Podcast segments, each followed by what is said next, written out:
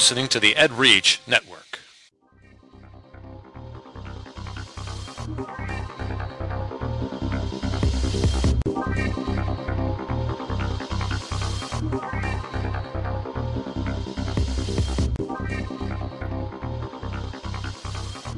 EdGamer, episode 48 on EdReach, Boise State's 3D Game Lab with Chris Haskell. This is EdGamer for Saturday, April 14th, 2012. Short EdGamer like started. Dr. Chris Haskell. And Oh, goodness gracious, Jerry. I know. Sorry. Okay, I'll change it. Dr. There we go. Chris. Okay. Boise State's 3D Game Lab with Dr. Chris Haskell. This is EdGamer for Saturday, April 14th, 2012. EdGamer is part of the EdReach Network, edreach.us, giving education a voice. A big voice. That was good, Jerry. That was good. I'm getting That, that was that was actually Dr. Chris Haskell. That was way better than, That, than that's way better. You might have to bring you back more often. And Yep. gentlemen, please, please, just call me Dr. Haskell. Okay. Thank you. Thank you. I feel so privileged. Okay. This show is dedicated to education gaming on any platform. We will give you the education angle on any type of games, ranging from tabletops to MMOs. We will discuss how these games impact student learning and how they can be used effectively within the classroom. I am Zach, I'm Jerry. and our guest today is Dr. I got to put Dr. Chris Haskell. Uh, please, just call me Chris. I'm Chris Haskell from Boise State. Okay, and and just as simple as that, isn't it? It is. It's very simple. Jerry, My name is Jerry James. I'm a visual arts teacher in Schaumburg, Illinois. And my name is Zach Gilbert, and I'm your host. I'm a sixth grade social studies language arts teacher from Normal, Illinois.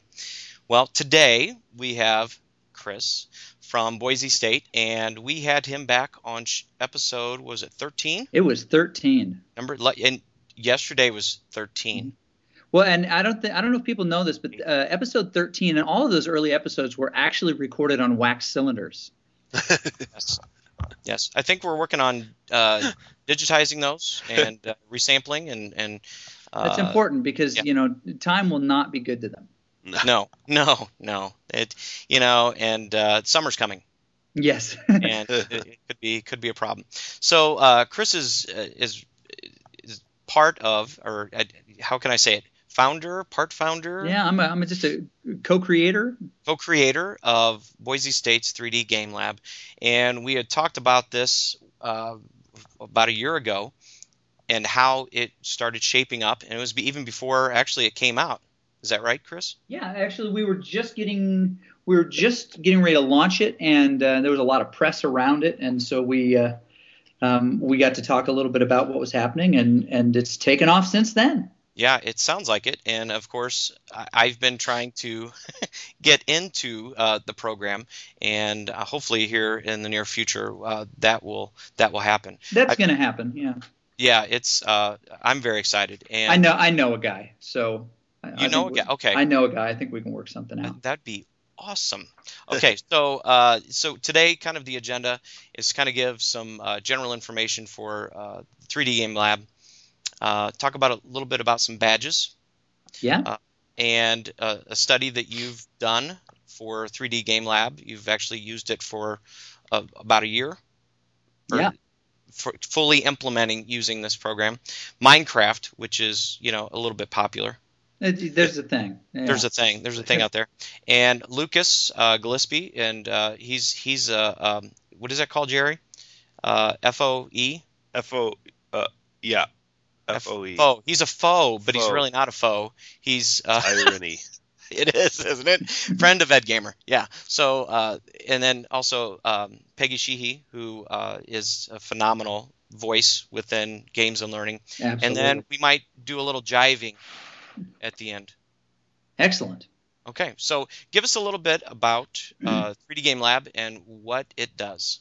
Well, I, 3D Game Lab is a game engine for learning. Um, it it's a a tool that allows you to uh, to gain rank, uh, score points, uh, complete missions, quests. Uh, you can get awards and achievements, all for learning and doing. Um, it applies kind of a metagame over whatever curriculum you have uh, or want by allowing students to choose from quests uh, that are available. Now, what's awesome about it is that um, for us, anyway, that uh, that there was there was no tool out there that allowed allowed us to do this. How how do we give students experience points rather than just filling in points within a gradebook column?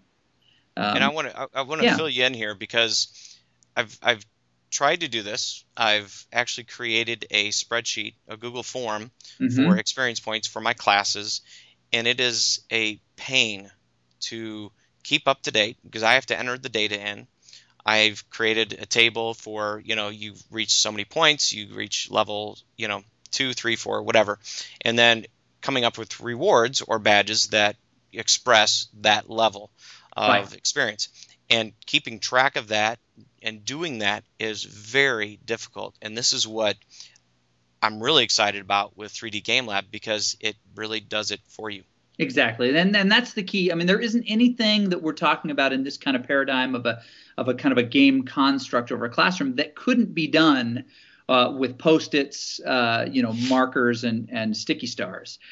But the heavy lifting of allowing students to choose a meaningful, independent path through a curriculum um, is much easier with the assistance of of some well-written software.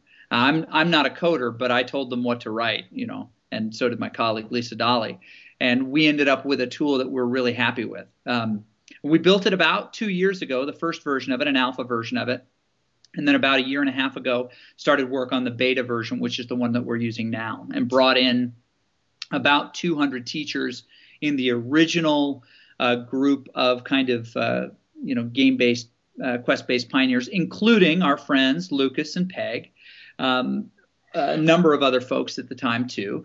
And uh, and for a year now, they have been uh, developing and implementing their curriculum in a completely game-based, quest-based approach.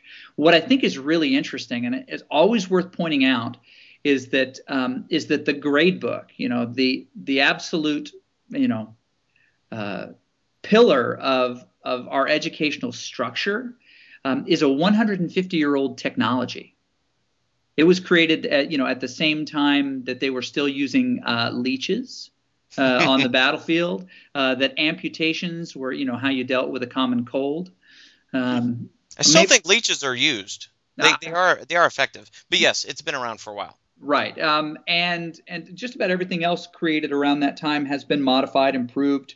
Um, but the grade book has remained largely the same, and we've digitized it.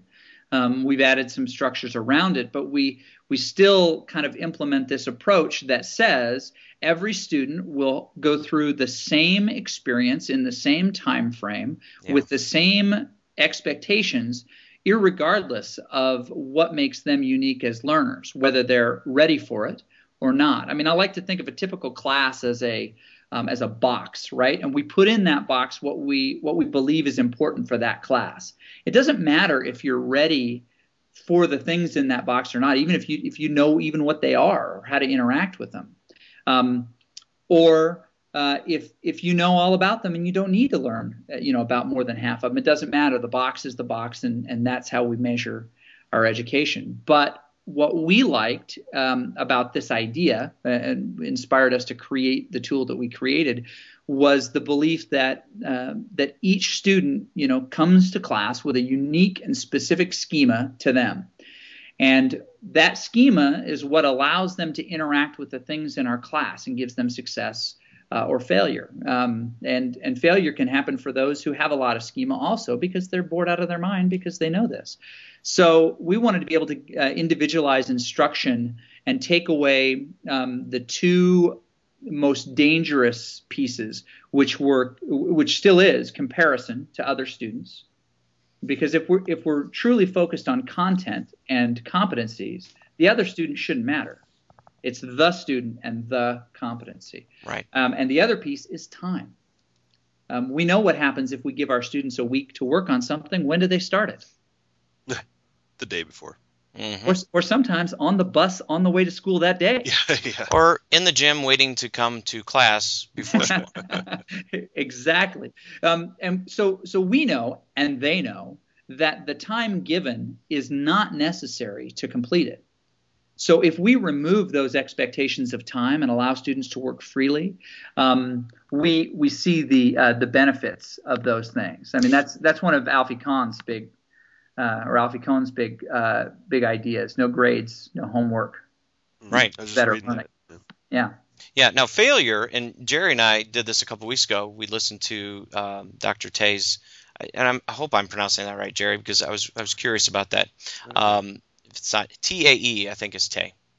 Uh, think so right. uh, so it, it's he was talking about failure is not bad. No, Um, failure is not a bad thing. failure's It's- fabulous. it, it, it- you learn from that, but you don't want to. And I think Sylvia was talking about this last week. Sylvia Martinez was talking about the fact that you want the um, uh, the three bears. You know, you want you want it just right. Hmm You want it right in the middle. You don't want it, but a little bit Uh, higher, but a little bit higher. Uh, you well, don't want it. I can't pronounce his name, um, but of course you'll get lots of comments when I mispronounce it. Uh, Si- Csikszentmihalyi, uh, I never remember his name. The the, the uh, Russian or Czech um, Oh. uh, theorist. You know who I'm talking about? This who is came up? this is the one that remember Zach. I tried to pronounce and then Dan corrected me. It's like Oh. Chishmahali. Yes. Csikszentmihalyi, Yeah. Chichma, Um, Chichman's, uh, yeah, something Yeah. yeah, like that. exactly. The flow theory is the one that we're talking Yes, the about. flow Yes. theory, Yes. yeah. The just right, the um, the the space between boredom and stress. Yes. um, you know, an elevated state of attention, but but you know, not not so much that uh, that you're into levels of stress, and uh, and that's really really important. Um, one of the things that we made a decision about, and we actually got quite a bit of grief from some in the very beginning, um, was that we removed the ability from the alpha to the beta version for teachers to lower the value of points that students got for completing a quest. So you boys are in my class. Okay, first of all, show up on time. Make sure you have all your stuff. I'm just Yeah. glad I'm a boy. Uh, exactly. um, and and you're going to select activities uh, to do. Um, and and maybe you select the same one. It takes you different amounts of time. Um, and when you you know submit that for me to look at it, Jerry, yours is great. But Zach, there's a couple things that are that are just not quite there yet. Um, First That's of all, we want you to we want you to use, and so I'm just going to give you some notes, right, in the in the questing system. Um, I want you to um, have a, um, a capital I. Who's getting Who's getting jiggy? There's some someone's getting jiggy. Jerry. I, that's not me. Seriously? Yeah, Yeah, that's really strange. We we getting interference through Skype? I, I think so. I, That's yeah, weird. Okay, so Great song. They're listening in. I'll I'll reset that just a little bit, and we'll we'll jump back. Um, that uh, so, um, Zach, you complete an Right. activity. Yeah, I, I didn't do it very well. Right. You didn't do it very well. No, it's it's not that you didn't do it very well. It's just that your understanding of what needed to be done wasn't at the level that we want you to show yet. So oh, you are we, a teacher. we get to continue working on this. It's not that it was wrong. It's just that there's there's more to learn.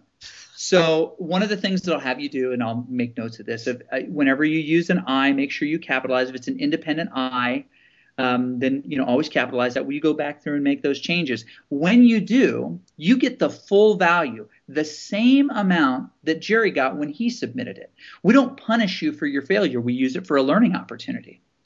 And that's one of the key paradigm changing ideas that uh, that people like Jim Gee and uh, and you know uh, and and all these folks are, are talking about um, that we have to remove comparison uh, as a as a standard within a, you know a grading scheme Yes. uh, And an advancement scheme and we and look at students as individuals and and use failure as a learning opportunity um, not as a punishment Okay, so teacher cap is coming on here, and this is kind of we're throwing out names. I, I know listeners out there, so just sorry, but uh, Rick Wormeli is another one. That's name, name drop Yep, name drop.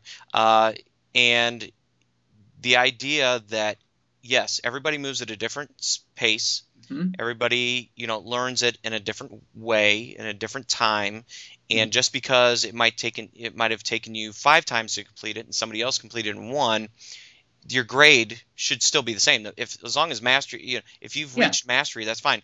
Now, here's my question: Is that you know sometimes there's certain students that because how I grade now is based on mastery, strong, adequate, and needs improvement. mm-hmm. And do I is there a way to say that okay, now he's done this a few times, you know, at some point in time you you have to or you have to say we have to go on. We have to move on. Mm-hmm. Are you saying no? Just go ahead and and keep working on it well they're until they're they complete that? Two different ways of looking at this. So, you know, one uh, could be um, struggling to uh, to match the expectation. Um, as teachers, I think the first direction we should look is in the mirror um, to find out if what we've created is unreasonable for this student, and Right. if other curriculum needs to be developed to to supplement this learning process in a way that allows this student to be successful. One of my absolute core beliefs, and I get grief at every conference I go to when I say this, my goal is to make every student who takes my class successful. And when they're not successful through this uh, the system and the, the the course that I have constructed for them, I have to look at how that course is meeting their needs. Now, the the exception to that is when when there are you know strong and quantifiable um, um, impasses emotionally or behaviorally with a student where they're they're choosing not to do that. Mhm. Right. Um, and and that's a different scenario, and that's usually when when uh, when you know school folks i- in the uh, you know in in the university you you have you know a little of that, but what happens is those students simply just stop coming Right. Right. life takes over. At at you know in, in high school middle school they don't get to do that. And so there there are interventions that have to happen. Right. but long before those interventions happen i'm sitting down with those students saying well if not this what? What are you into? What do you like to do? What what's your what's your interest right now? I mean and getting to know students on an individual level um, allows me to co-construct with them curriculum that meets their interest that also meets the standard. Um, I'm a big believer that that teachers um, in the new paradigm um, are are uniquely different than those uh, even that that entered the the field 15 20 years ago Yep. in that um, students can get knowledge everywhere Mhm. they don't need us to learn um, what we add is the context um, so my my my thought is that, and I'll offer this that perhaps we as teachers need to loosen the restrictions on how they learn and provide the context to what they learn. So I just finished up with geography of of Rome, you know, ancient civilizations. So we're learning about the Roman Empire, and maybe I have four different ways within 3D Game Lab that they could learn that geography. Right? And I have a student that's tried all four, hmm and it just it's not clicking. Do I take the Alfie Kohn approach, which you know, hopefully I'm not generalizing too much here, and say that okay, these are these are the points that I want you to understand, and maybe kind of give that student give it to them to where they can search and search out a way to complete that on their own. Give them the power to go out Mhm. and find that information and be able to show that to me in a way so they show understanding.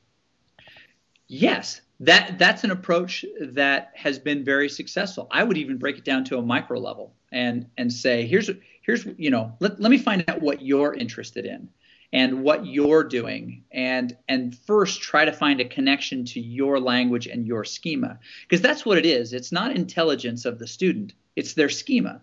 Are they ready to to attend to this? Do they have the background knowledge that Right. that helps them understand the new concepts and scaffold around it to build you know to build new knowledge moving forward um, i mean they they can get that knowledge in a lot of places in a lot of different ways often we pick one approach as teachers and i'm using the the um, the collective we Right. um, that we believe works and it works for these kids so why doesn't it work for this right. this student and, we, and that's the model. have- that's yeah. the model that's been around for hundreds of years. Yeah. So you, you said teachers give context. I, I would even add that they they are guides. yes Uh, they you know they help guide the students. But I would even say that you know, and part of my philosophy as a teacher is that I get to know my students. Mhm. The better I know my students, the better that I can help them.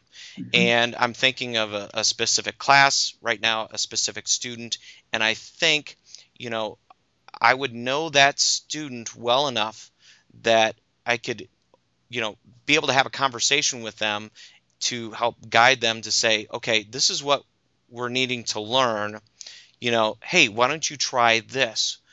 Because that's something Mhm. that the kid thoroughly enjoys. So I might have a, I, I did have a student last year who was a phenomenal writer, but he also rapped. Oh yeah. You know, he he came up with uh, a rap for a unit that we did, and it was amazing. He was able to show his understanding of the the content through that rap. Now, how would I how would I do this within 3D Game Lab? Because Hmm. you have you Great have question. quests, you have quests, and I'm like I said, I might have four different quests for the geography of Rome, and maybe those don't fit with what some of these students are wanting to do, and they create something on their own. How does that work within 3D Game Lab? I regularly co-create um, quests for students that I then tag to the standard which we're trying to meet or competency that we're trying to meet, and offer that quest only to that student or other students that might be interested. So we can truly differentiate the curriculum. If we, as teachers, are providing the context, where does this fit in the you know in the grand narrative of this course of of you know of your of your life of this school, um, if we add those connections, then the students can can demonstrate it in myriad ways. So while I've created a core curriculum, which I think is pretty cool, we're constantly expanding. Last semester, I had two students who were incredibly interested in games, and I said, you know, and they were they're board games and kind of card games, Magic the Gathering, and those kind of things.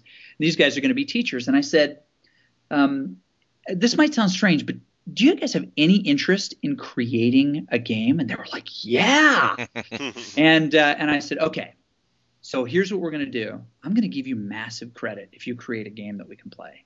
They're like, "You're kidding me!" I mean, they were just out of their mind. So, so we sat down and said, "Okay, so I think here's what it might take. What should we start with?" And they're like, "Well, we got to kind of plan it." I said, "Oh, great. Will you create a planning document then, which which explains everything that you're gonna, you know, you're gonna create here? Um, then we'll probably need a rules document, right?"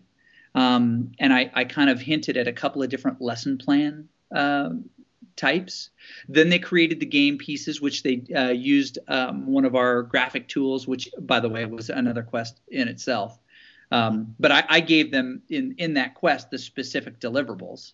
In this one, they got to create their own deliverables. And finally, they did um, a, a, presentation. Well, excuse me. Then they taught us the. So I'm trying to use the language that we use. Then I then they taught us the game and we played it.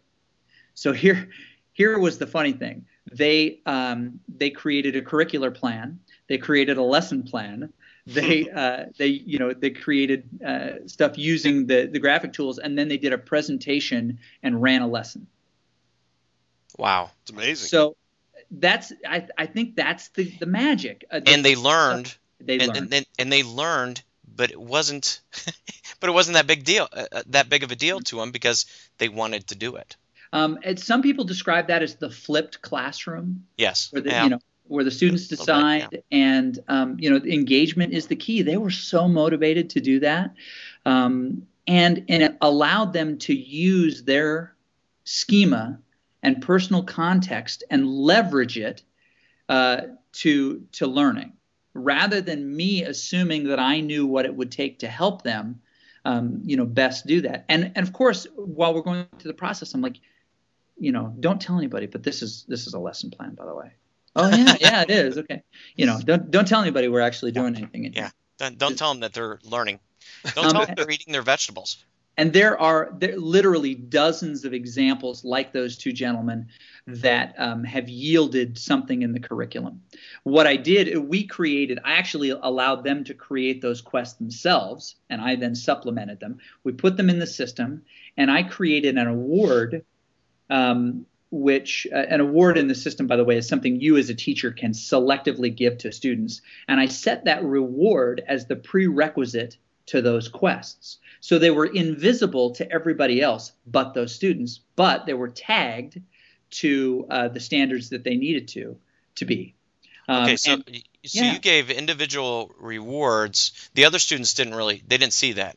No, and it was I think it was like a five point. I mean, what in the in the grand scale of the of the point structure, it didn't it didn't influence you know their progress dramatically. Um, but they they did the work. So so in that in that respect, I can, and I do this all the time, deliver a specific curriculum to a specific student or group of students um, in small batches when they're ready for it. Uh, there are two other examples of this that I've created this semester. Um, in in my primary classes that I teach at the university, I teach the most sections of a of a class for pre-service uh, teachers in technology. Um, how to create a rubric, how to um, edit a YouTube video, you know, into a playlist, how to, you know, embed, you know, all of those, you know, kinds of things.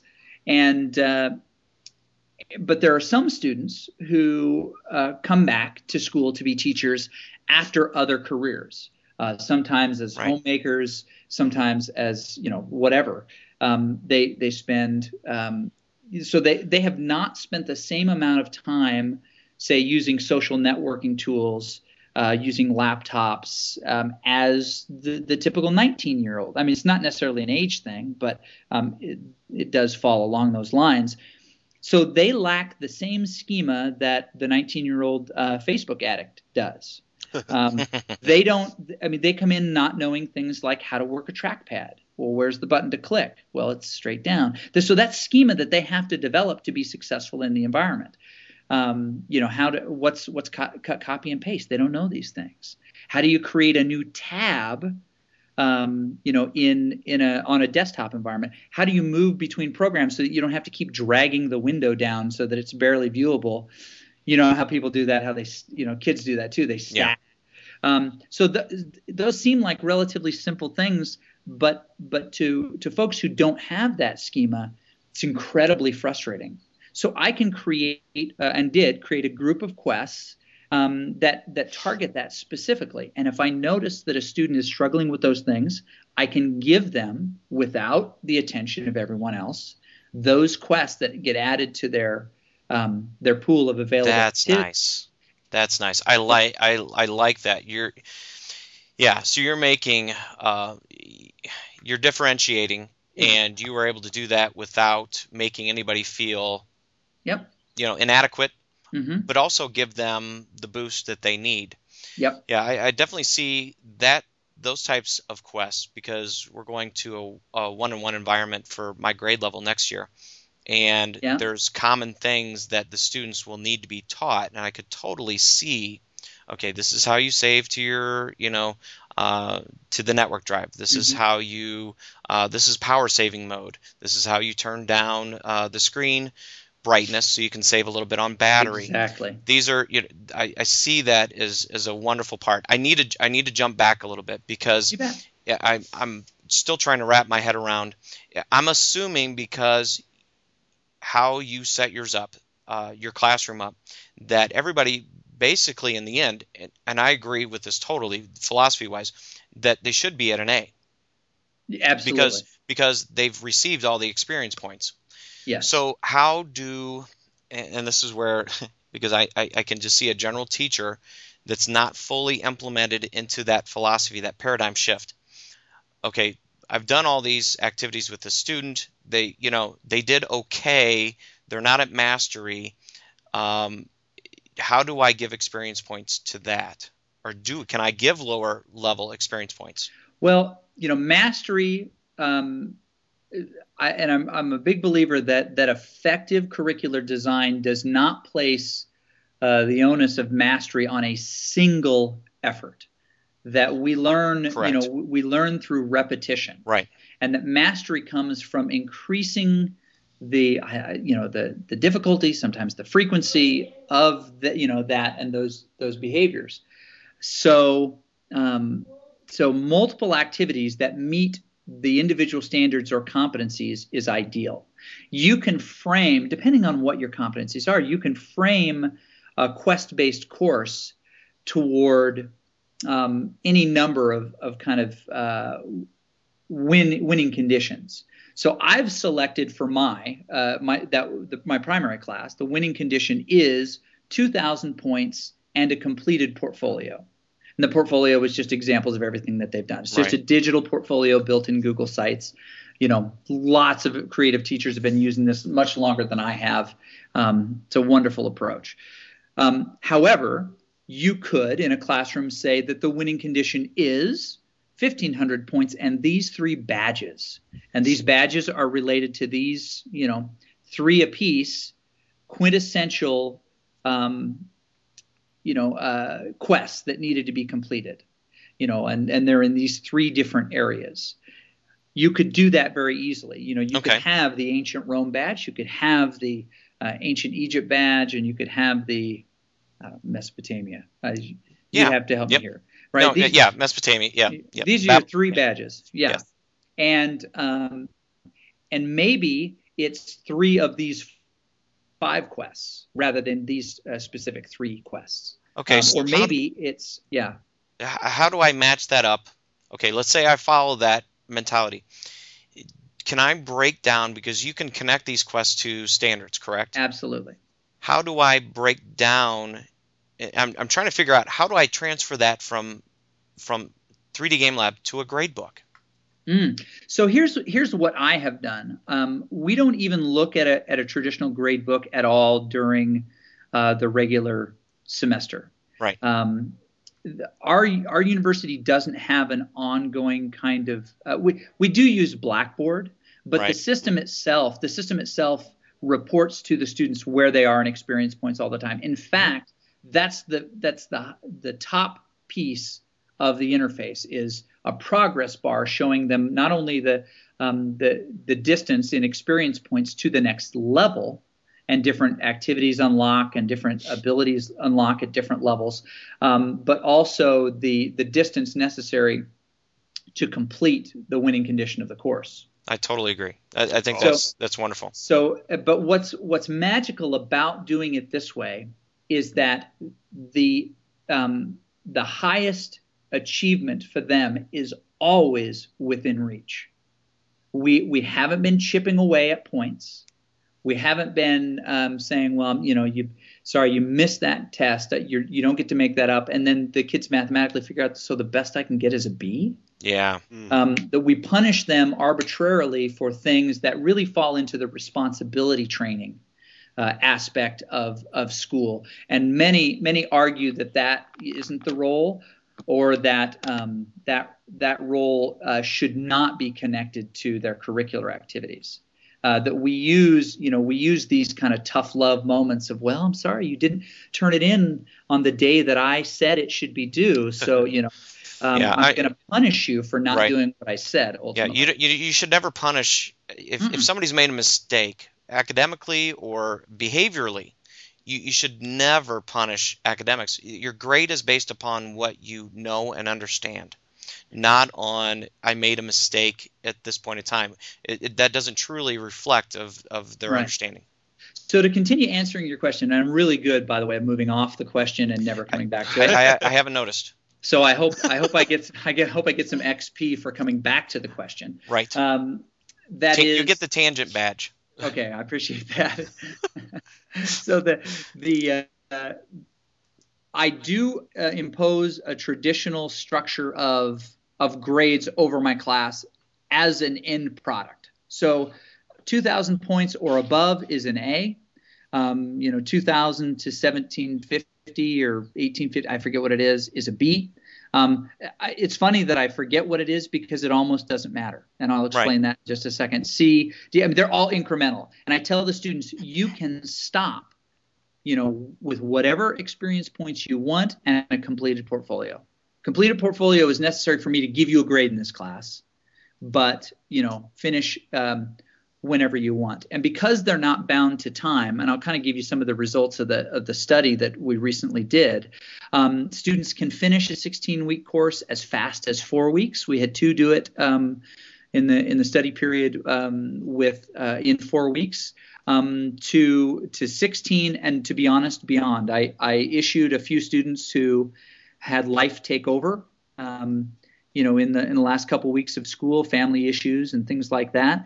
Um, I issued them incompletes and allowed them to continue working on their, um, you know, portfolios and XP through the break. So we had uh, one student that finished at 19 weeks and one student that finished at 21 out of a 16 week course, and I converted their um, I converted their uh, their incompletes to uh, the letter grade of an A when they did. Okay. So I, d- I didn't punish them for uh, for due dates. Um, I do tell them that that you know we have this organized period of time, and while it's not unlimited, I'm certainly willing to be flexible. Right. You know those things. Again, I'm, um, the rule is I try to remove anything that's arbitrary. There are no due dates in my class.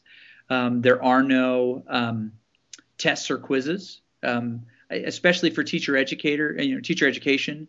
Um, they get plenty of examples of what those look like if they choose to use that tool of assessment. Um, I'm comfortable that they'll learn how to do that outside of my class. So I just try to focus on authentic things, products, things that they do.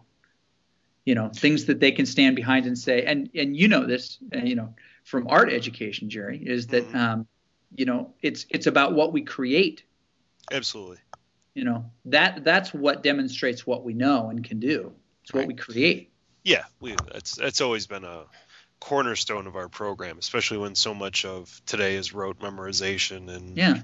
repeating things on tests. You know, it's always been one of the strengths of our program is is your your Yeah. your ability to judge what you've learned is is pretty easy to see by what you create. Yeah. When's the last time you f- you framed a scantron? um, quarter to never. Yeah. So, so, so to, to you know to definitively answer your question, I I use the university's grading structure um, only at the end of the course when someone has declared, yeah, I'm done. Right. Now, in in the last year, um, I have issued only two Bs, and both situations um, were uh, were moments where life, family take over, Mhm. And they simply had to be free of the responsibility, and I was willing to accept that. Um, but there have been no Cs and no Ds. Um, and, a- and an inordinate number, 94% A's or A pluses. Yeah. A pluses are interesting and significant because um, an A plus is 2,200 points or beyond. Now that's interesting because the winning condition is 2,000. Right. So why do people continue to work after they've technically won the course? Enjoyment. Yes, that's one of the answers that was given. Also, there were things that they still hadn't selected that they really wanted to do. Hmm. It's, it's so The love of learning. the love of learning. When you remove the you know the kind of bars of the grade book, um, you know, I mean, I think of it symbolically like bars too, because everyone is kind of held behind this you know this absolute ironclad approach. When we remove those bars and and really engage students in a discussion about well. If not this, then what? You know, what do you, if if not this that you want to do? And and that's a very small percentage of my students, by the way, who say, you know, I don't like this activity. It's not good enough. But um, we can find those things out. Um, two things that we talked about last time that I think are meaningful to people who are just listening is that the students have a voice in the quest-based system that they don't have in a regular grade book. For example, if they select an activity and complete it, when they when they complete it, um, they have the opportunity to uh, to uh, indicate how much time it took. Um, and that's averaged into a mean that's um, well of course it's averaged into a mean that's a, that's available to all students um, when they're selecting quests so if i've got 20 minutes and i see that this quest is averaging 14 I- i'm going to okay i can do that in the time that i have um, they also um, get to give it a, a four star rating or excuse me five star rating um, so that other students can see how other students are rating this hmm um, and and they get to leave public comments that are available for other users. So think about this: as a teacher, you have um, really kind of um, unfettered, unfiltered in some cases um, opinion of the instructional activity. So instead of a teacher getting um, kind of a rate my teacher um, rating at the end of a course, you know, which kind of sums up everything, we can focus granularly on each learning activity. Right. And if and if something sucks, um, we can pull it out. You know, if the, if it's trending really poorly, we can improve it. We can try to figure out what's going on. We can even search through the comments and say, "You said you hated this. Tell me why." Yeah. Oh, because it was all reading. I hate reading. Reading is lame. how, how do we fix this? Can I give you 50 experience points for fixing this? Yeah. You know, yeah. Yeah. Okay. You know, Now, uh, is there moderation on the comments? yes. Okay, Yes, I'm they- dealing with sixth graders, so it's one of those things. You know, if somebody puts this bleep and bleep is you know yeah so yeah again a good a good learning opportunity to say i i think i understand what you're saying here um, can we transform the language a little bit so that it would be agreeable to say you know jennifer yeah. Over there who doesn't you know doesn't use that oh yeah i could do that. Again a learning opportunity. Yeah. instead of scolding them you know we kind of we kind of reproach with love and and and go from there. Yeah. Okay so now i i, I got to go back to the grading because I'm, I'm i'm sure there's teachers mm-hmm. out there thinking you know i have a standard grade book that i'm supposed to enter in grades Yes. So the standard grade book, um, and they were required to make regular updates into that right. grade book, um, and that and that's a common practice in a lot of school districts. But the quest-based system is ongoing, and um, and there aren't time restrictions on specific activities. Right. So so basically, it's a growth. Um, what he selected to do was to do a weekly update of the experience point total. Right. And so um, he was clear in the instructions that this showed their progress toward 2000 and that that would that would come in leaps um, and it would crawl sometimes. He was just clear about the expectations of parents. Um, and and students and the students of course could can see their progress in the system uh, more effectively. It underscores kind of the, the the problematic nature of a grade book. Um, we we know that there are so many teachers, and I'm not talking about either of you in particular, um, that don't update their grade books regularly. I'm not calling you out. Um, I, I, could be better. Okay. Um, you know, it's it's it's an interesting it's an interesting thing to to report that way. Um, but since most of the feedback in the system, you know, approval of quests and experience points happens in uh, in the frame of hours, not days, or you know, a day as opposed to a week, um, that the the feedback is much more immediate. Um, right. The the teacher approval process in the system um, gives you the quests as they're completed, not in necessarily in groups. So, you know, while we may think that, okay, in order to grade all of project two, I'm going to have to sit down for four hours on a Saturday morning and do this. Just like the students can sit down and say, okay, I'm going to, I've got 15 minutes. Let me, let me get caught up here a little bit. Teachers do the same thing. Okay, I'm going to grade these quests, and over on the side it says that this one's been waiting for 18 hours, this one for 16, and this one for. Okay. You, know, you just start working through those. But what what this teacher does is um, once a week um, just looks at the the overall um, uh, points and uh, just updates that column. Just updates in, in the, single book. column. This is their overall, you know, um, thing. And I believe he actually has um, um, a couple of other columns for badges, hmm. right? And it's with those he just uses the complete incomplete toggle. Okay. So that, can that, see those things too. It gives me some ideas, uh, it, and I'm also thinking about because I usually teach by unit. Mm-hmm. So can yeah. I can I okay. just okay? I have my Egypt unit, yeah. and you have to complete so many points to get to get through the Egypt unit to get an A. Right. Am I able to compl- Am I able to wipe? Would it be bad to wipe them out before I get to the next unit point wise? So you have to get to level such and such before you can, um, you know, before I, you're done with Egypt?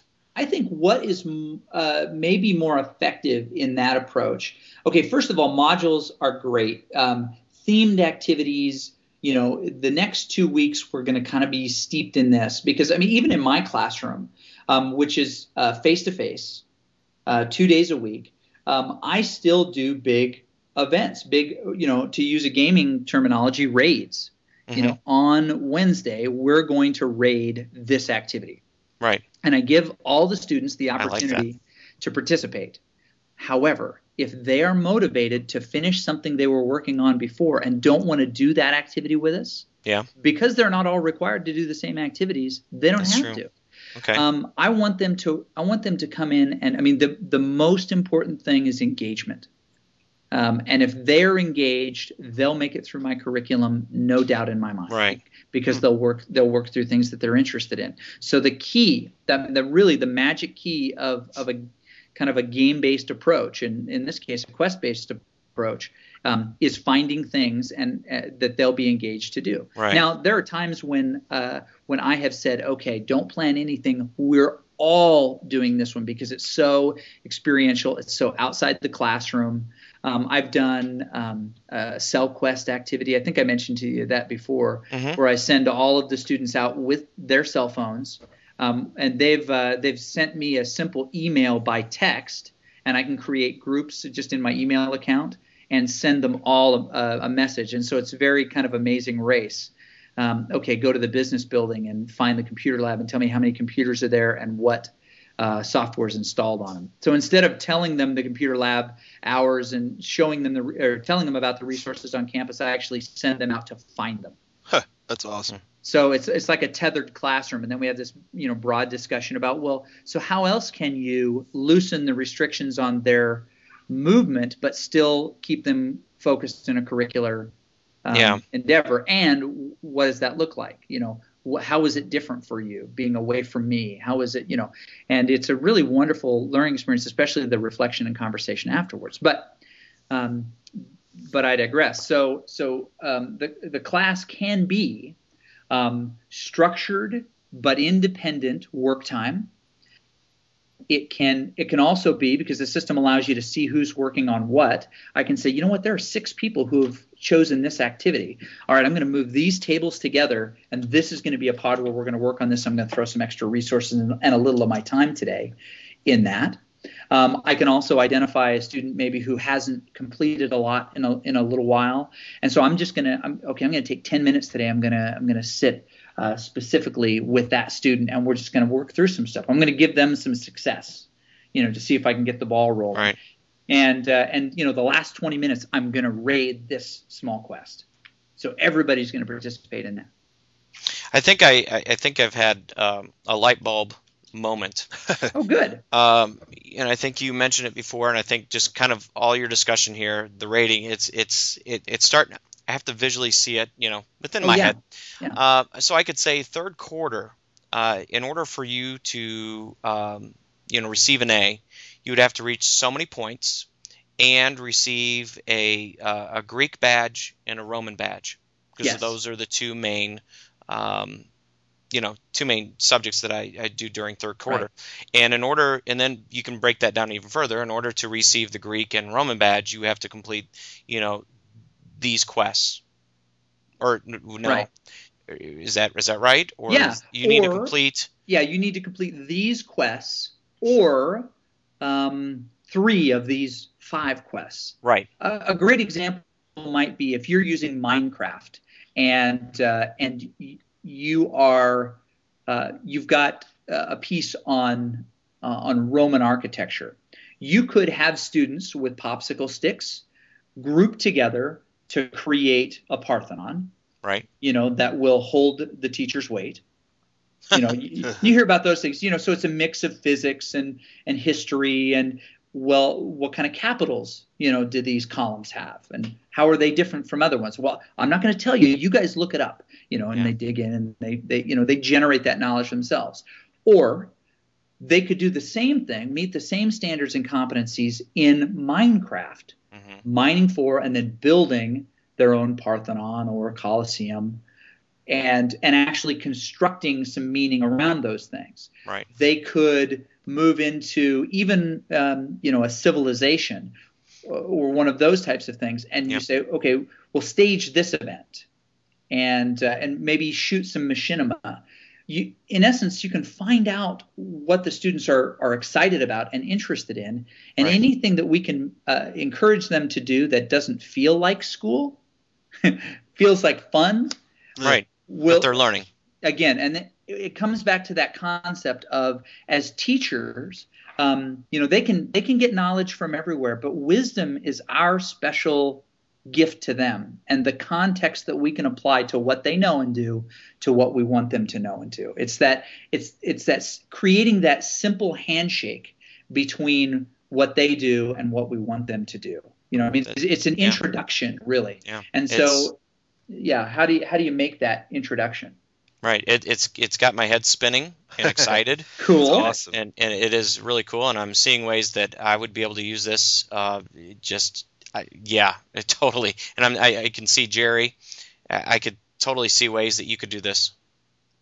Yeah, I'm not, I'm oh, not even an art teacher. No, I'm I I'm I'm silenced over here because I the the ideas going through my head right now are Yeah. uh, So, so looking at our uh, because I'm looking at the time too. So uh, I'm Yeah. looking at our outline, and it's just like, okay, we have this huge outline, but I think some of these we can kind of uh, bust through fairly quickly. Yeah. You talked about badges, and those Yep. those are basically, you know, you complete a quest or do an activity or uh, do th- something special, they can receive a badge for that. Yeah, and let me tell you a little bit about just kind of the, the idea of badging. You know, we we for a long time have had this industrial approach to education, and we know about this, right? That um, that there are a number of ways that we organize this, and if you really kind of compare the two, you see the industrial paradigm all over schools. Separate buildings focused on certain kinds of uh, construction, knowledge construction specifically, ringing bells, factory rows, Yes. um, very regulated. This is the time for math. And when time for math is over, there's no reason to think about it anymore because it's now time for the next class. and what we find, what we find is that this isn't very effective. It, it works for about 15% of the high performing students. Almost all of the high performing students also will tell you that they understand the game of education that in order to get what they want, they have to sit up straight, turn things in on time, say things the right way, figure out what the teacher wants. You know, are they the, um, the you know teacher who wants to feel like the students like them, or are they the teacher that wants just great work and is not going to put up with any you know right. funny business and smarminess, and they won't they won't be uh, brown nosed at all. Um, you know, teach uh, students know how to play the game, but what we're talking about um, is that is that school itself credentials you for college. College credentials you for maybe more college or for career paths, and it's it's basically jumping through the hoops necessary so that what you want to do um, is allowed by those who decide who gets to do it and less about the knowledge that you attain. We assume that high school equals enough knowledge to go to college, that good grades must equal and good test scores must equal the uh, credential to be able to go to certain colleges. You know, the you know the really prestigious ones, Harvard, Stanford, Boise State. And hey, that that wasn't nice. Um, well, and- you know, uh, you know, Harvard and Yale d- didn't fit. Yeah, right, right. Well, Yale. I mean, seriously, it's a party party school. Anyway, uh, the uh, but but what's actually being learned is not being well recorded, and it's not very transferable. So if I am interested in a career in electrical, uh, just being an, an electrician's mate, right? That's not something that you you have to go to college for. You can apprentice something like that. That's what my dad does. Um, is there a way that school can provide me with a better understanding of the incremental knowledge that I've created and the things that I can know and do? Well, a class doesn't necessarily do that because the competencies can be different school to school, district to district. Even if we have national standards, which everyone's clamoring for, it'll only be a few years before it, uh, you know, people start to suggest better and higher. I mean, we're always evolving. Yeah. But badges badges offer a unique ability for not just schools to uh, to give credit to students for formal learning in smaller bites, but to give um, you know informal environments the ability to also demonstrate what you know and can do. If you work um, if you work at a I don't know a, a local pool and you complete the pool's course on on uh, equipment maintenance and perhaps pool maintenance, there may be some chemical learning that you do that may be valuable somewhere else. If you have that badge in your Mozilla badges backpack, other people can leverage your knowledge and see what you can do. In, in much the same way you kind of list at the bottom of your curriculum vita the things that you have accomplished and the, and the tools that you know how to use, A badges backpack will give a digital representation not just of those things, but of other things that you can do. But it shows your progress. Oh yeah, yeah showing it, showing your progress. It shows your differentiation, mm-hmm. how you are.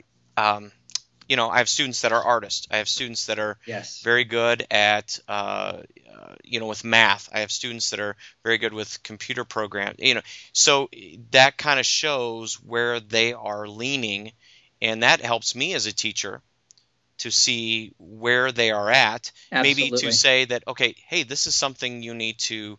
Uh, this would fit you know your area because you have these certain badges these are your certain skills and it can also say that you know what you're really good in these areas but you know as your teacher I, am thinking that you know these skills are great but if you're really wanting to go towards being an electrician or an engineer you might want to add these other badges these other skills you can't totally focus you know these are good that you've you understand these areas but you're going to need to understand this other area in order to to really go towards that goal and i see that within gaming you yes. know you have different you have different characters you have different um, careers uh, specializations yes. crafts mm-hmm. yep so and you follow those um, those roles yeah. within the game and you can kind of see your path in the beginning you can kind of say you know i want to be a i'm always lawful good so you know i'm a paladin so you know i can i can see my path and the different paths that i can take and to reach the right. ultimate goal trying to be the highest level i can and and think about what this does if if you're a student and you and there's a, a another student who's maybe a couple of years ahead of you that just became the valedictorian what what is the path? What is the the subset of characteristics and experiences that may help to define that student? You know, if we can share that and look for that, we can aspire to be the people we want to be, and our students can aspire to be the people they want to be. And what's unique about this is that badges and the Mozilla Open Badges initiative which uh, Game Lab is now. We we won a, a DML uh, competition grant. Um, we're partnered with uh, NOAA, the National Oceanic and Atmospheric Administration, to create um, career path education within the um, within five different areas of environmental science. These badges, when they earn them, will go into these students' badges backpack, which could at some point um, meet the qualifications of a of a college uh, entrance or perhaps prerequisite. The, utilized by different um, sources, they might be able to get a raise at their job. They might uh, be entitled to to a path or an experience within a career that they wouldn't otherwise it because it shows these things and what's interesting is that is that the badges backpack doesn't just say these are for school you could earn a Mozilla badge, say playing uh, World of Warcraft, by being a leader. Maybe there's some specific leadership badge that's tied to the Open Badges initiative. And what uh, what's magical about that is whether you learn, uh, say, the um, algebra uh, integers from Sal Khan on the Khan Academy, or you learn that from you know Mrs. Johnson in the seventh grade, it doesn't matter where that knowledge comes from. Demonstration right. of that competency and earning of that badge should be valuable. The problem we have experienced is that uh, informal learning doesn't have a place in the formal structure because it doesn't fit into a column of the gradebook. It doesn't yeah. fit into the uh, the even master, though it's there. Even though it's there, even though they know how to do it, right. we don't honor it. We make them um, go back over that course, one of the many reasons that students say, well, school is irrelevant because it's not as flexible as the rest of their world. It's right. not as flexible as the social tools that they use and the other environments that they interact in. That's opened up a whole can of worms. Yeah. Mm-hmm. That's because, it, you know, having the system set uh, from grade level to grade level would really show the teachers, it'd give them invaluable information mm-hmm. about each of their students. Absolutely. Wow. Um, we we're we're running out of time. running out of time here. I know we had you talked about the badges. Yep. I know you've you've done a study through 3D Game Lab uh, for a full year. You said you had one piece there that was just mind blowing. Okay, so um, traditionally, Hello. Hello. sorry, so I'll start that again. That's all right. So traditionally, my classes had a B slanted bell curve. There were, you know, B's were the highest number of grades achieved historically in my class. Largely, and students would admit as much, because a B was good enough. A B was good enough, and they didn't have to work harder than they wanted to to get the grade that they want. They recognized in, in especially in college that they're bartering their time and attention for the grade that they want. And all students do this. They barter the time and attention unless they're really engaged in your subject. Then they do it for the love of it. Art, music, um, you know, history for many students, but not for all, Mhm. as you know. Yes. So Thanks, Chris, for pointing that out. well, no, it's. I- It, I mean, just- you you have some kids that are like, seriously, tell me more. Oh yeah. And, and other kids are like, uh, can we Yeah. pack up yet? Yes, exactly. Exactly. So, uh, and part of that reason is that they they're not given a choice. When they come in, they do what has been selected for them. Mhm. They as as as wonderful a teacher as you are, as engaging as you are, as flexible as you are, and as as much time and energy as you put into designing the the perfect activity, it's still your choice, not theirs. Our own personal choices are motivating. And in a quest based approach, it's built almost entirely on your choice. Mhm. If it's a bad week for you and you don't get as much done as other weeks, that shouldn't be the punishment you know from which you can never recover Right. acad- you know academically so uh, the the the the amazing blow your mind kind of thing is that is that this slanted kind of B bell curve with a module based course went away completely when I switched to a complete choice based system within the class. Students are always within striking distance, although at various distances, from the highest possible grade in the class. And they're choosing the activities that they want to do based on the schema that they have. Schema being, um, I don't have a lot of energy this morning. I feel like it'd be better if I just watch a video and kind of write a short response. Or, um, my friend is diving into this quest. I'm going to do it with her. I'm motivated in that direction.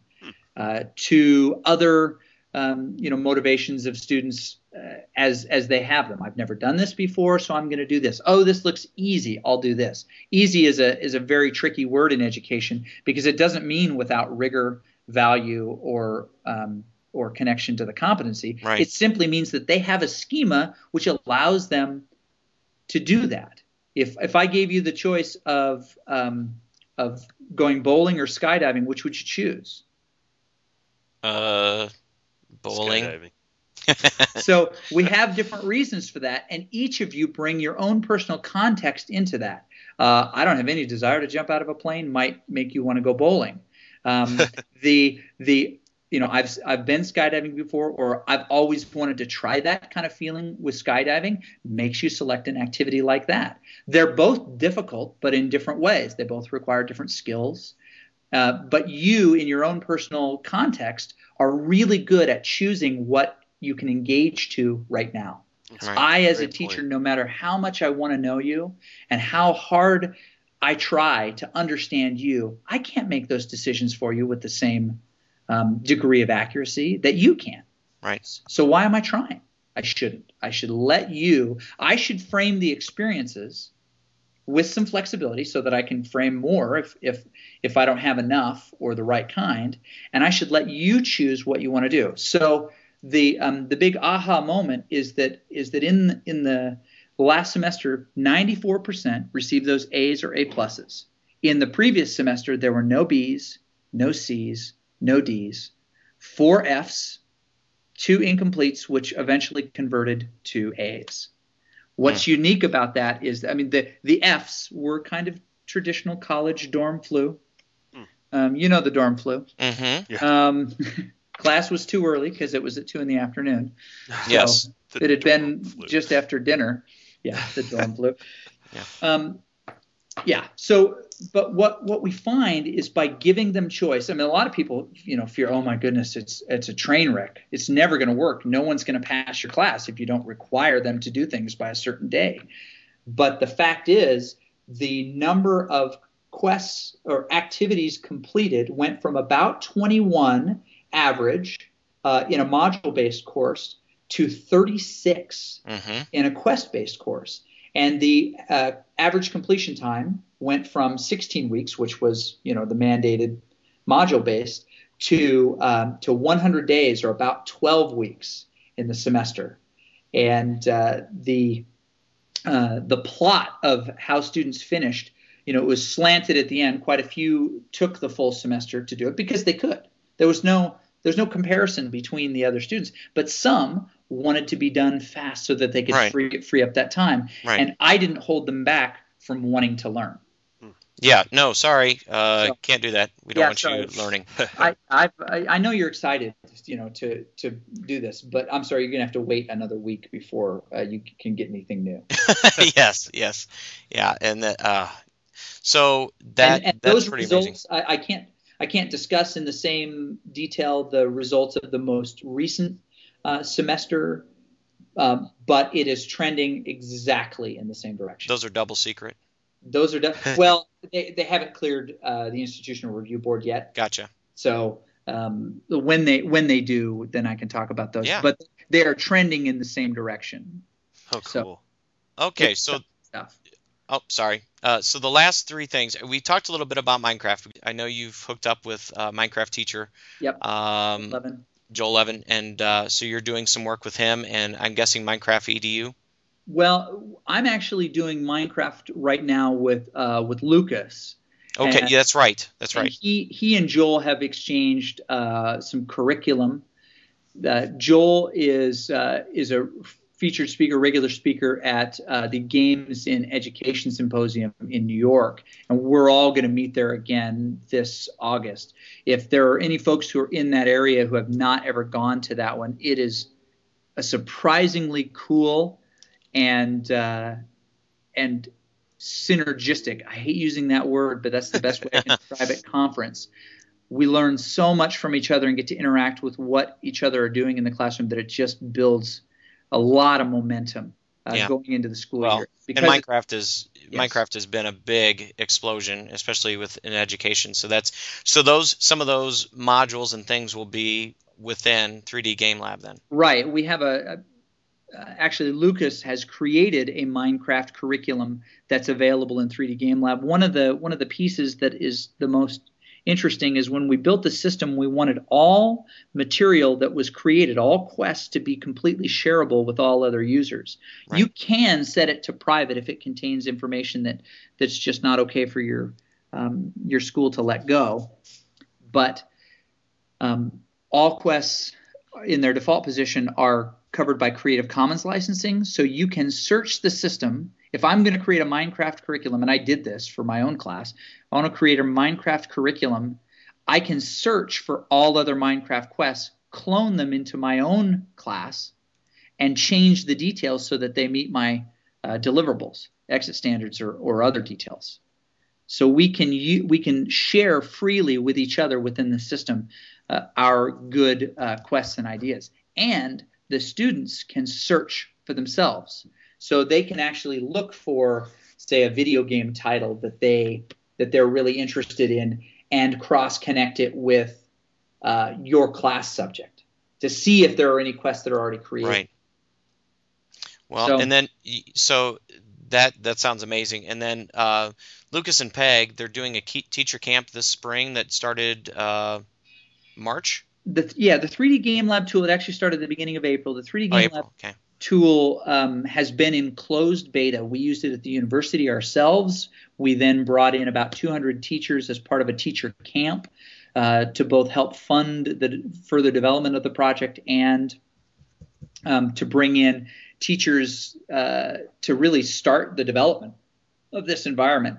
Um, they were involved um, as uh, as designers, curriculum designers, quest designers for our first camp, and we brought them back for our second camp as well. We Wonderful. recently, in, in April, opened it up, and now it's going to be an ongoing open beta uh, that we'll be bringing folks in. Um, the, I don't know that the price structure has been um, worked out entirely, but we are still a university-funded project, and so we've got to keep um, you know the grant money that comes in now certainly keeps keeps the development going but we have big aspirations for including a lot of things in fact we talked about it just a second ago we're going to bring in um, embedded virtual worlds into the quest via Jibe and unity um, Hmm. so that's that's that- exciting. and That's that's awesome. jerry and I are going to have uh, some big We, conversations we need to have yeah we definitely that's- need to have a, whole nother show. That's a whole nother Yeah. show. That's a whole nother show. Uh, anything else about uh, 3D Game Lab that you want to? Um, we, we're gonna have a link on the on the show notes. We'll Right. um, we'll have some stuff up there. Any last thoughts? Well, for any of your listeners who are still on the treadmill or commuting, um, I would I would say that you know this approach. You know, we we have created a tool. We're trying to fund our own tool by by getting uh, some folks in to use it because there wasn't anything like it. But the paradigm itself will continue to change. Ours won't be the only tool like this. We would love to see other uh, you know, uh, learning management systems uh, adopt this or other approaches uh, that allow for student choice. Student choice is the paradigm changer. Yes. You know, I, I, it's it's a mantra. They don't need us to find knowledge. They need us to find meaning and wisdom, and to to help them understand where it fits in their world. So, giving them the choice to explore the things they want doesn't take away our power as a teacher. I think it increases it and gives us the opportunity to help them make the connections to things that are meaningful to them. We can't decide their fate and their future, only they can. And allowing them to choose that with the guidance of someone with wisdom um, makes that possible. So I, I would just say if you're still listening and you're or you're doing your cool down, What do you mean, Chris? I, I just know how I am with podcasts and it's it's always about the treadmill. So yeah, it's all good. It's all. I, I am. I am really excited uh, about this, especially as I mentioned before. We're going to one to one, and I really see this as something that if I can get this implemented, I I totally see it as a positive. I think those within my district that are of like mind will, you know, just embrace this, and I think the kids would thoroughly, thoroughly enjoy it. very cool. So thank you for listening to this week's You Ed bet. Gamer podcast. Oh, what? Oh yeah, well hey, I I'm gonna listen to it again anyway. So It was that good. congratulations on your um, on your badges for the for Boise. State, and congratulations on your doctorate too. Thanks for joining. Yeah. I appreciate that. That's awesome. So thank you for listening to this week's Ed Gamer podcast. Please follow us on edreach.us and also follow all the great podcasts and blog posts on the EdReach network. Have a great week. I hope Ronald Wayne has a better week. Ronald Wayne. Who's Ronald Wayne? The guy that sold his 10% share of Apple in uh, for eight hundred dollars. Something No. like that. In God, what year was it? I don't know. It was like 82. yeah, something like that. It's worth about 22 billion right now. Wow. wow.